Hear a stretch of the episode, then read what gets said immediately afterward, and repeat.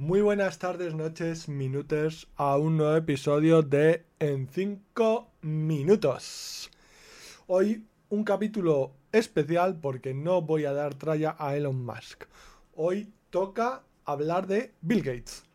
He visto que eh, ha comentado este em, famoso empresario y gurú de las nuevas tecnologías que gracias a la inteligencia artificial en el futuro tendremos que trabajar tres días y medio. En fin, eh, es cierto que la verdad es la verdad, la diga Ulises o la diga su porquero.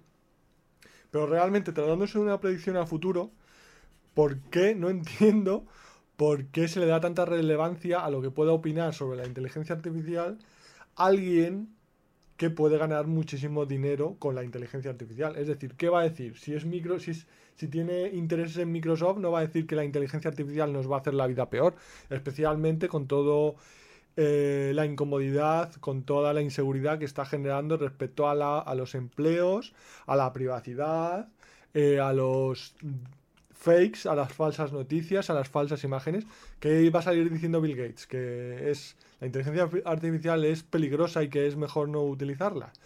A ver, todo solo hay que ver eh, la prensa que tenía Bill Gates en los años 90 y principios de los 2000, antes de que empezara a meter millones y millones y millones en filantropía.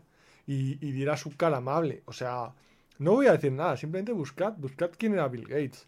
Y sabréis, podréis llegar a una conclusión de si está mm, sesgada o no está sesgada su opinión, que a lo mejor tiene razón, pero sinceramente hay que tomársela con un poco de mm, eh, como una expresión inglesa que dice con un poquito de sal, en el sentido de, oye, eh, a lo mejor Bill Gates tiene razones para decir que eh, la inteligencia artificial va a disminuir las horas de trabajo en lugar de aumentarlas o hacerlo más inseguro.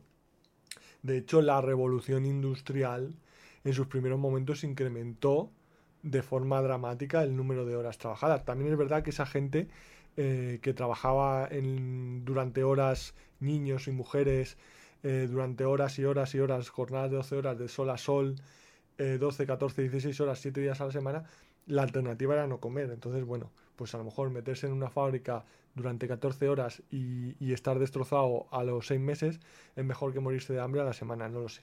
Pero bueno, que no os toméis muy a literal lo que puedan decir los grandes gurús cuando eh, efectivamente pues cuanta más inteligencia artificial se venda, entre comillas, pues más ricos van a ser ellos. No, no sé, no hay que ser tan ingenuo, por mucho que, que, puedan tener o no razón en el sentido lógico y científico.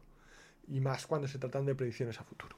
Pero bueno, eh, también eh, me he fijado que hay mucho revuelo con el tema de la contaminación debido a que los productos, por ejemplo, de Amazon que se venden, al devolverse pues no se vuelven invendibles en una segunda pues aunque haya ofertas y reacondicionamiento de segunda mano hay muchos que terminan en la basura. Países africanos en costas eh, todo hecho una mierda. A ver esto es lo que en economía se llama externalidad.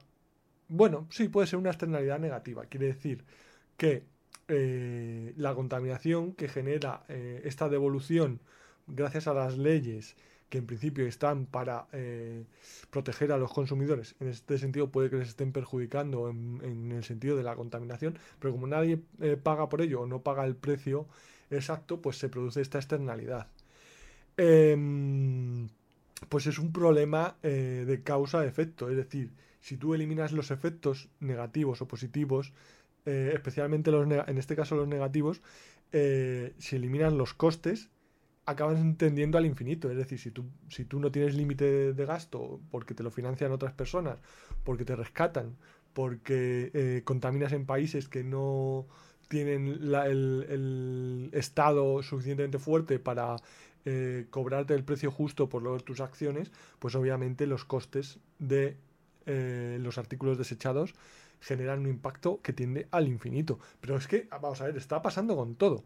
Con eso que ahora se preguntan, que parece que requiere, que, que, mm, usan argumentos hasta de magia vudú, de por qué los jóvenes no quieren trabajar como trabajaban sus padres, pues es lo mismo. Vamos a ver. Si tú trabajas, y no tiene efectos el trabajo porque ganas lo mismo, te esfuerces mucho, te esfuerces poco, porque nunca te ascienden, porque te pagan poco, porque no te, no te despiden o si te despiden pues tampoco pasa nada, encuentras un trabajo similar, eh, pues entonces pues normal, o sea, no te, no te esfuerzas, ¿para qué? Si no tienes resultados, si con el salario de mi abuelo eh, mantenía una familia de, de seis miembros y tenía una casa y una segunda residencia en el pueblo, y yo que realizo las mismas horas que él no ni siquiera he llegado a empezar una hipoteca, no entiendo por qué esperan que me vaya a esforzar como él que trabajaba fines de semana y domingo. Pues no, en cuanto se me hinchan, se nos hinchan los genitales a hombres y mujeres, pues renunciamos a nuestro trabajo, nos dejamos de esforzar. No hay ningún deber patriótico ni con la empresa ni con nadie. Causa, efecto. Si tú eliminas los efectos, las causas se vuelven random, aleatorias, impredecibles.